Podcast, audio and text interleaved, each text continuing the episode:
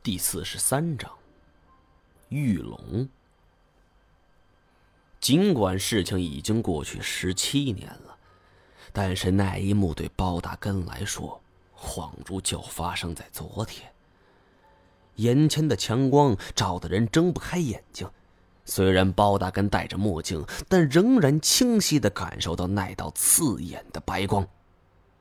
只见白光中晃晃悠悠游下来一道巨大的身躯，比电线杆子还要粗，就在距离包大根船首五米左右的地方。包大根心头好奇，连忙跑出驾驶舱去，站在甲板上只看了一眼，他顿时惊得目瞪口呆，整个人呆立在原地。只见眼前是一条巨龙从天而降，浑身泛着白色的耀眼光芒。他身上每一根须发都看得清清楚楚，模样就跟画中是一样的。包大根浑身上下不由自主的抖了起来，半天都没回过神来。这时，扑通一声巨响，巨龙钻入了水中，掀起了好大的浪花。一个浪花劈头盖下，包大根被冰冷的江水激醒了。现在正值六七月，江水却凉的跟寒冬腊月没什么区别。他猛然醒悟过来，抬头一看，一颗巨大的龙头正抬眼看他，两只灯泡一般的眼睛一动不动。包大根只感觉手脚已经不听使唤了，扯着喉咙一声也发不出来，手脚酸软，往驾驶室爬去。就在此时，同伴老刘跳上船只，他再回头望去，那龙已经消失不见了。满江大雾也已经散去，老刘一个劲儿询问到底怎么回事包大根并不糊涂。知道这事说出去没人会信。他那个时候才终于相信了我三年前说的话，可是，一张口，他就喊出了龙。接下来怎么办呢？只好装疯了。这一装，就是十七年，就连自己的母亲也瞒了过去。倒不是包大根心里有多缜密，而是他心里跟明镜一样，自己的母亲太贪了。知道此事后，非得全世界嚷嚷，闹不好还得组织人去抓龙。虽说上了年纪之人多少有些封建迷信，但是包大根这位母亲可算的是老年人中的极品了。包大根当然不想这么做。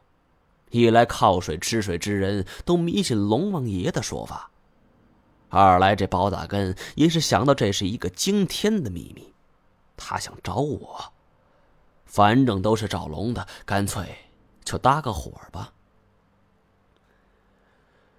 我听完后是完全呆住了，本以为这包大根算是一股难得的清流，能为我守住一个秘密十七年。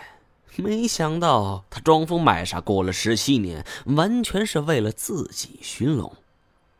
得知这些后，我不由有些气愤：“你为什么不自己去？”“哼 我一个人不行，还是你对这东西比较了解。”“你找错人了，我对龙没兴趣。”“不会吧？”没兴趣的话，你来这儿干嘛？为什么找我呢？说白了，不就是想找龙吗？我不知道那龙能活多少年，反正那时候我看见它，它也就是十几米长。我想，它应该还在。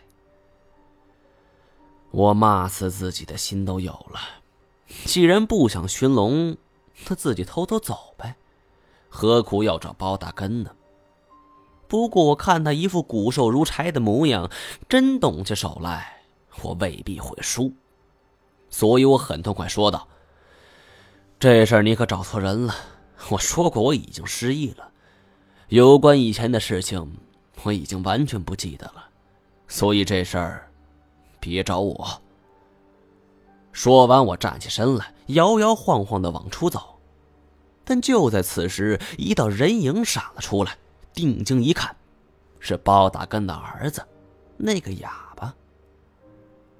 张老师，咱们都是千年的狐狸。就别玩什么聊斋了，装失忆谁不会呀？实话告诉你，我儿子学了十年武术，我也不想你会受伤啊。我真是有些怀念崔中原和于越了，这两个人社会地位远高于包大根，但是给这个眼前比叫花子还邋遢的包大根来说，他俩只是狼。而这个包大根，则更像一只虎。我长舒了一口气脑子里飞快转动，思索着对策。